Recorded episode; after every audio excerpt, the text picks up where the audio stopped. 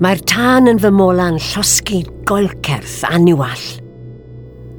Mae'n rhedeg yn dwym ac yn o'r, yn tasgu gyda bwrlwm sydd yn codi ofn ac edmygedd i lldain gyfartal. Ces i ngeni a chwant am wybod ac am weld y cyfan oll.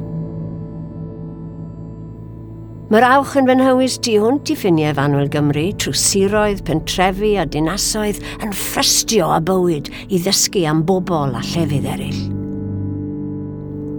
Mae dynol rhyw yn bwyd o fflam efo chwilfrydedd, welswch chi.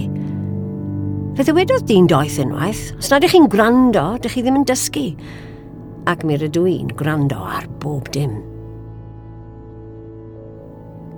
Sibrwd sgyrsiau ar bontydd – cyfarfodydd cudd a chyfrinachol, miri a chwerthin a straeon o flan y tân. Mae'r tir yn llosgu gydag egni chwedloniaeth y canrifoedd ac mi rydw i yn clywed y cyfan.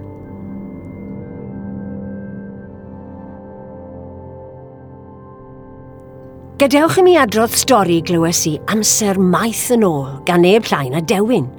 Stori y brodyr Llydd a Llefelys.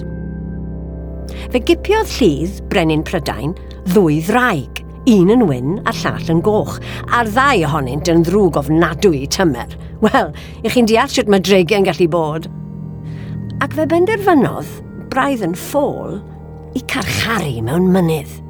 Nawr te, mae angen i chi ddeall anwyl deithiwr nad yw carcharu dreigiau'n gwellau tymer nhw o gwbl, ac felly ymladd ymlaen yn ffyrnig ymwnaethant aeth nifer o flynyddoedd heibio, hyd nes bod i'r brenin Celtaidd Gwrthairn benderfynu adeiladu castell ar y tir i'w chi pennau, er i ddewin ifanc o'r enw myrddin ar gymell y byddai gwneud hynny yn ffôl. Ymddwfn yng Nghrombil y Mynydd, roedd y frwydr filain yn parhau, a phob nos byddai sylfaeni a muriau'r castell yn syrthio'n dipiau. Yn rhefru a chwythu gyda chyndaredd, dyma gwrthairn yn cloddio i ganol y mynydd, gan ryddhau'r dreigiau, a barhaodd gyda'i brwydr nes bod y ddrau goch yn gorchfygu i gelyn, ac fe glywyd sgrechiadau erchill y ddrau gwen dros Gymru gyfan. Mae rhai yn sôn iddyn nhw glywed i sgrechiadau alaethus yn ystod cefn trymedd nos. Felly troediwch yn ofalus, Anwyl ffrind. Troediwch yn ofalus ac os teimlwch ias oer yn rhedeg lawr eich cefn a'r teimlad bod rhywun neu rhyw beth yn agos, byddwch lonydd. O, oh, o beidiwch da chi a dweud wrth ein nad ych chi'n credu mewn dreigiau. Mi fydda hynny'n ffôl iawn ohonoch chi.